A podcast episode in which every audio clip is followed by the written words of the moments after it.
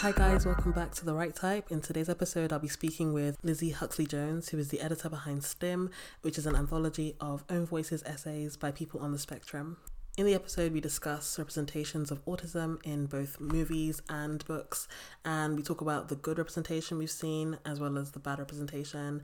And Lizzie recommends some books um, that have amazing representation that also by own voices authors, and we discuss her very unique publication journey. So, Lizzie, just tell us who you are and what you do and everything about you. Okay, hi everyone. I'm Lizzie Huxley Jones. I'm a writer and editor living in Croydon.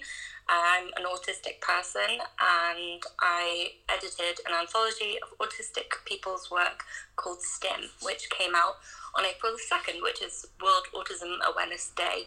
Although, very confusingly, I think it's also World Autism Awareness Week and World Autism Awareness Month, depending on where you are. All the different types of autism awareness uh, throughout April. And could you just tell us what STIM is about? So, I got my autism diagnosis when I was like I always get it wrong, but I'm going to say it's 27, but I think it was actually 28. I, I was trying to remember to write the intro for this book, like, when did I get it? Um, but I found out a couple of years before because it takes a long time to get a diagnosis, especially with the NHS as it is. Um, and when I found out, I did what I always do, which is I read about it. I was like, I want to find out more about what autism is and how other autistic people feel. And so I dove into books. And I started with children's literature because that's my jam. um, and I started finding a weird, like, what's the word? I'm so aphasic. Um, I started to find a weird trend in that um, there was a lot written about autistic people that wasn't by autistic people. Um, and I would find these lists of all these best autism books to read, and so few of them were by autistic people. Um, around this time, The Good Immigrant came out, and Common People, I think, was funding, and a couple of other anthologies. And I was like, oh, do you know what? It would be so cool to have an autism one. Um, and I was kind of saying, I tweeted it out, and I was kind of saying it like I would like to make one, but I didn't think I could because I'd just left my job in like communications for a fish charity, and I was a, working as a bookseller. And I my intention was to move into books, but I didn't really have any like skills on paper, and so I was like, maybe I can't do this. And then I decided that perhaps I could. And then I got a DM from Julia Kingsford, who then would become my agent, and she was like, "You should do this, and you should lead it, and it should happen." And I was like, "I'm going to think about it for a couple of months." And then Unbound, who are a publisher in the UK, who are kind of like halfway between a crowdfunder and a traditional publisher. So it's kind of like if you had Kickstarter and then like Penguin at the other end. Um, and they uh, they had a pitching hour on Twitter, and I pitched like you know an autism anthology, and they were immediately like, "Yes, we we want it." Um, and so I had to come up with um, a couple of people that I wanted in it, and I decided to launch with like half the people in it and half the people we would eventually like search for through the like promotion of it. But my idea from the beginning was always that it would be an anthology featuring work by autistic people that wasn't specifically about being autistic, but it worked out that all the pieces really have this like grain of what it is to be an autistic person in it. So by reading it, you kind of get that understanding of like 18 different autistic people's experiences um, through it. So that's a very long-winded way of like our whole journey. But um, and it took like a, a whole year to crowdfund because anthologies are expensive to make because you have to pay, you know, 18 people who contributed, have to pay myself a little bit, and have to pay then other people to work on it. But yeah, so we got it done in under a year, I think it was actually. It's like was this huge part of my life where I was constantly checking the percentage and then suddenly was over. and I'm still a bit like, oh my god, that's finished. That's just so cool. And um, so many good things you said there, like um, just the beginning part where you said how so many books are out there about autism and autistic people, but most are not written by people who are on the spectrum. And it's I feel like it's the same um, across the board for um, people that are marginalized in some way. Yes. Um, it seems like people are like, I'm going to be your savior and I'm going to write for you. I'm going to give you a voice through me. Yeah, absolutely. I think um, I see an instant correlation with that and with trans people in that a lot of um, books by trans people are written by cis people. I mean, we had My Brother Jessica this year, which. Oh, God. um, but it seems to ha- be the same sort of rate. I I was thinking about it last year as well, like the amount of children's books that were released with an autistic main character or secondary character. I think last year it was like three to two were written by not autistic people, so it like still happens. It like quite a lot. That's just so awful. I feel like um, people, anyone listening to this that is thinking of um, writing a book about someone that doesn't share your background or experience, um, I think you need to just think about who you're taking the story from. Like publishing is so hard for so many people, um, especially marginalized people, and people are constantly kind of taking, um, I don't know, they're taking people's like chances. Um, so I'm so happy that you were able to do this, and that actually moves us on to the next question, which you kind of answered, but maybe we can go more in depth into it, which is the publication journey. Um, could you just take us through your publication journey? What made you want to enter? I mean, obviously we know um, kind of your inspiration and um, why you wanted to write STIM, but um, your publication journey in general, why you were interested in working in books, and Yeah. yeah. So when I was a kid, my two like special interests were animals and books. And when I was a kid growing up in North Wales, um, no one told me that you could make books. Like I thought books was a thing that happened that people must have just been given it. Like I don't know. I thought it was like celebrity. Like it happened to you if you were lucky.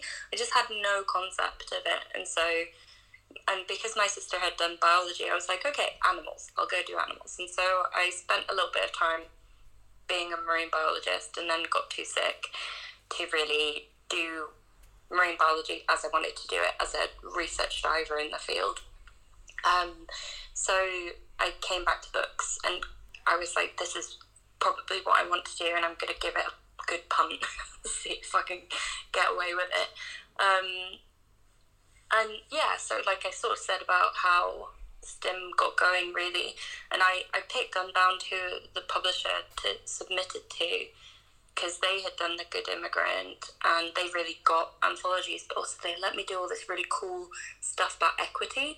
So this is a very out of date statistic, but it's like 16% of autistic people are in full time employment and 32% in part time employment. So, like, we have one of the lowest rates of employment of any disability group.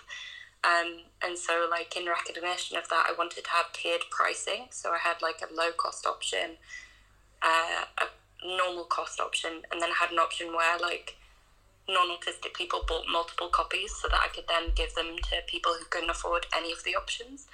Um, which is why I wanted to be with Unbound because they would let me do that sort of like intense playing around with maths and equity, but that was fun. Um, and yeah, so when I had pitched the idea, I DM'd a couple of my favourite autistic authors who I'd gotten quite friendly with on Twitter, and I was like, look, I'm thinking of doing this. Do you want to be in on it? And then a couple of people whose writing I admired and then I sought out a few other people. And so I yeah, we launched with like I think it was eight or ten authors attached. Um, I think one of them was Megan, one of the illustrators actually. Um, and then while we were crowdfunding, looked for other people because I kind of wanted to expand out of my own network because I think when you're when you're looking for um, a wide range of people, like Twitter is not always the best place because it's your own little bubble. Um, and because I was particularly conscious of like trying to represent different areas of the spectrum in terms of people's experiences and their intersections of marginalization trying to think what else like happened it was such a weird journey because most people's book journeys don't involve like crowdfunding like several thousand pounds to like basically ensure its publication but that's sort of how it happened. Um, but yeah and then it did and now it's a real book. Um, so then when we uh, when we hit 100% i had most of the authors, a couple of people had to drop out because their circumstances had understandably changed within a year. And so I added a few more people to the roster. Uh, and then we wrote it and edited it in, this was like February, March. And then I think I handed in the draft on the last day of August, maybe the first week of September. So it was quite quick. I've done anthologies in less time because I also work for Three of Cups Press, um, where we produce anthologies working with marginalised authors as well. We've done three there, and I think the first one we did in like two months, which is a ridiculous amount of time to produce a book. Um, but yeah, uh, it was still quite intense to do it then because you know working with 18 different authors all working at different speeds and on different topics and you have to as an editor have to jump around a lot but it, it was really good fun. That's really cool and um, i love hearing about people's different publication journeys because i think i've never heard anyone say the same thing twice.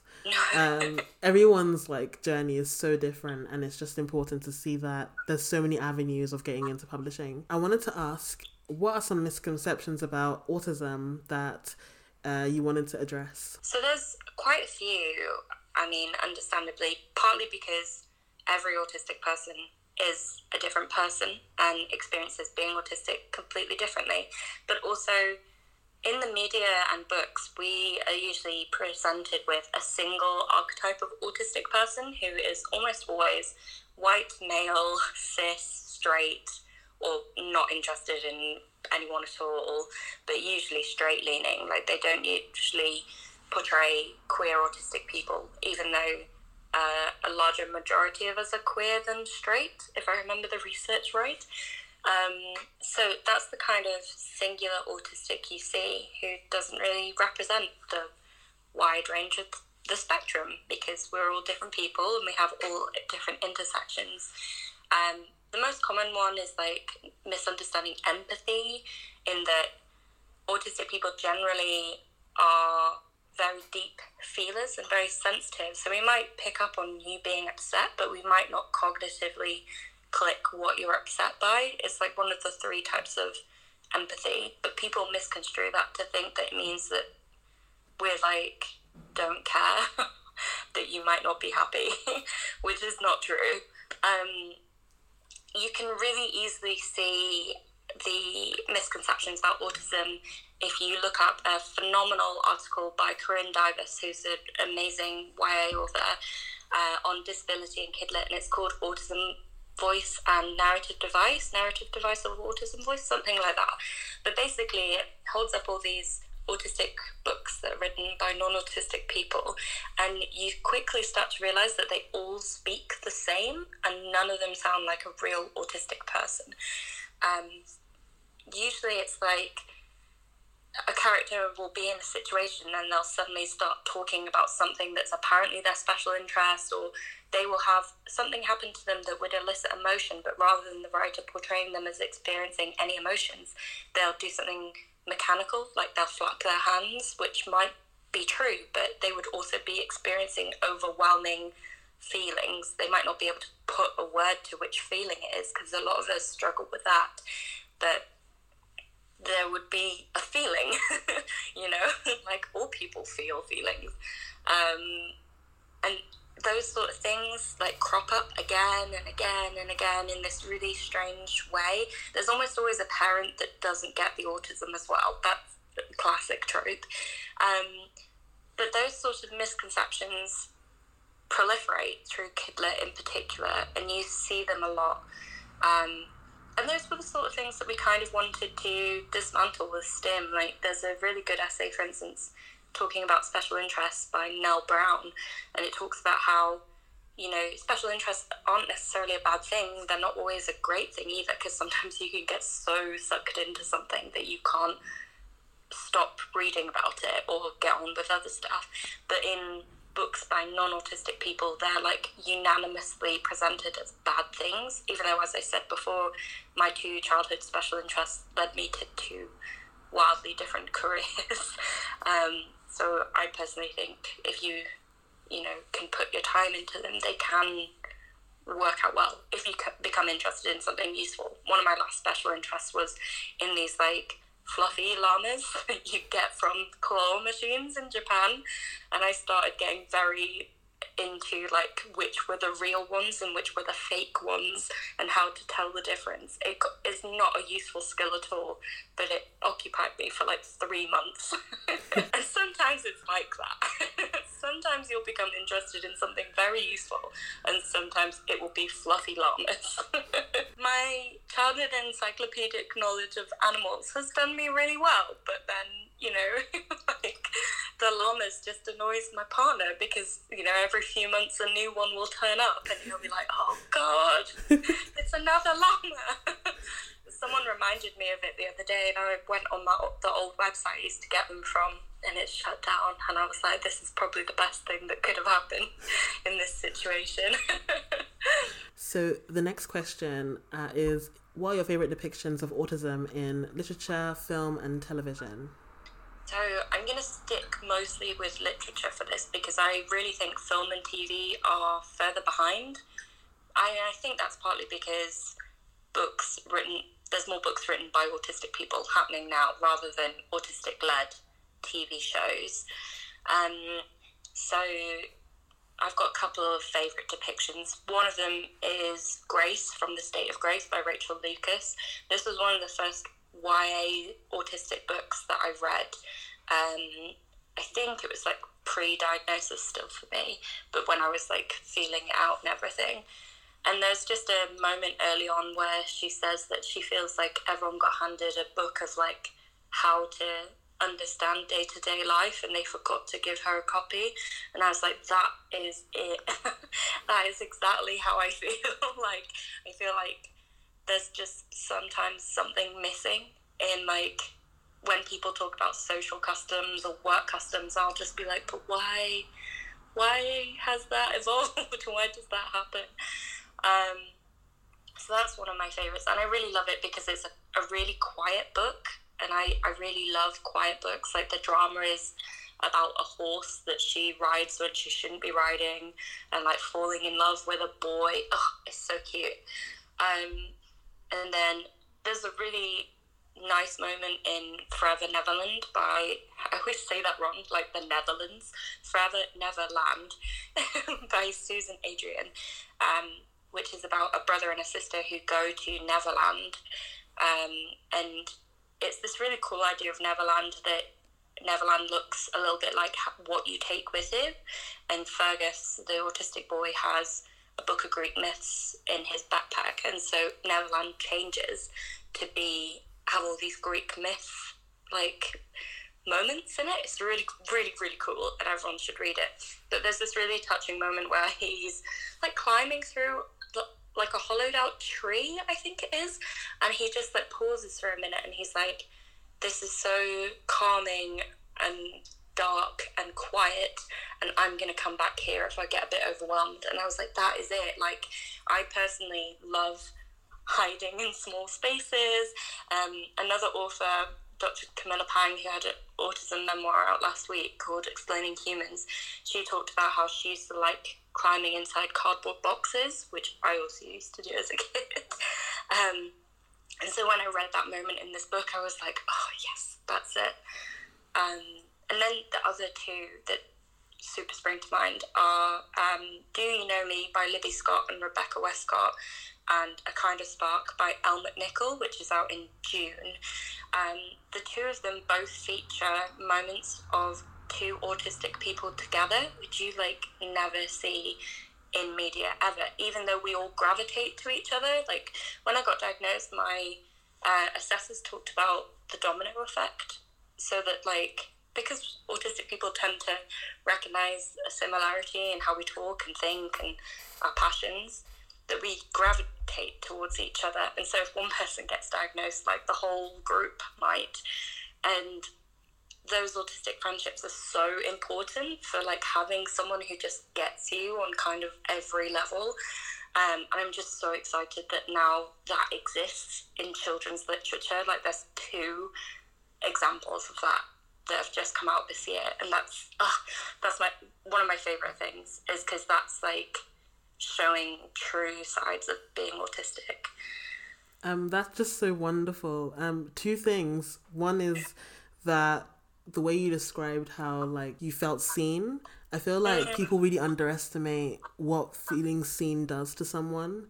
Um, after especially not being represented well for so long. Um, and that's why own voices representation is so important to like prioritize in publishing and also in media in general. Um, and I've noticed that TV is um, horribly behind. Um, and actually, I started reading uh, A Kind of Spark. I was crying. It's Isn't so it beautiful. Oh my god! It's amazing. And actually, like um, you know, the first chapter when uh, her teacher's like telling her off. Yeah. Um, I was just like, oh my god, I was just like crying because like I'm dyslexic and I remember like when I was younger and like a teacher was shouting at me and I was just like, this is really really sad and so many teachers are so they don't understand like mm. children and I don't know how to talk to them. But yeah, it was just really, really lovely. And I'm so happy that it's coming out and I love what Knights Of are doing. Yeah, me too. They're just my favourites. And the last question is what do you want people to take away from reading STIM? So I think the main thing I want people to take away from reading STIM is that autistic people are extremely talented and deserve a, a space at the table and we deserve to speak for ourselves. I mean, you know, that even this week there's been things in the newspaper where it's articles about autistic people written by non autistic people that make recommendations that don't apply to autistic people. And, you know, I think people don't realize that being autistic really is a, it, it affects everything. You know, it affects how I experience the light that is on right now. I can hear my TV because it's on standby, so I can hear the electricity. You know, I can hear the sound in the background. I'm wearing soft pajamas, but like they're a little bit scratchy because I didn't use enough conditioner, and so I'm constantly thinking about that.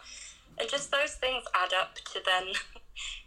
that's just like the baseline of my existence, and so it really being autistic really does affect how you think and perceive and explore things. And so it's really important that we get to speak for ourselves, but also particularly speak to the young children who are eventually going to be autistic adults.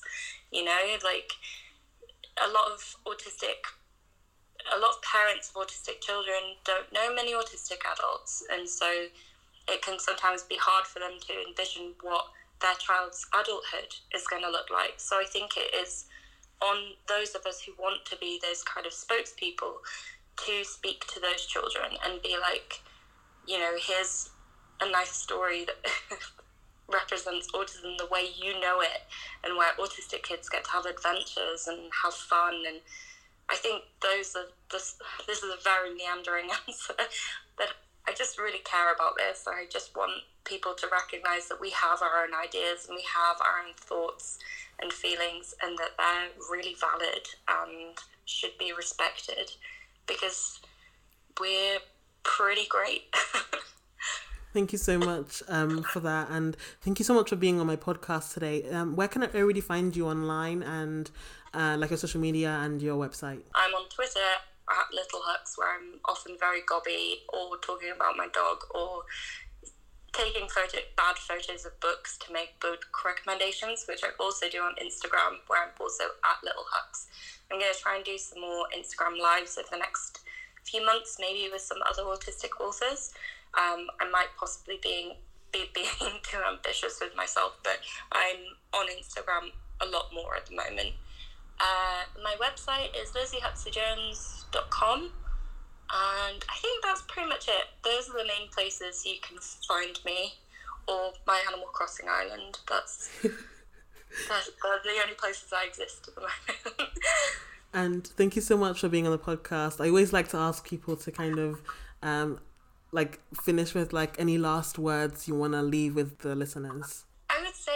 If you haven't read anything by an autistic person, make that the thing that you do this month because it's technically Autism Awareness Month, I think. like I said before, like somewhere in the country or the world it is.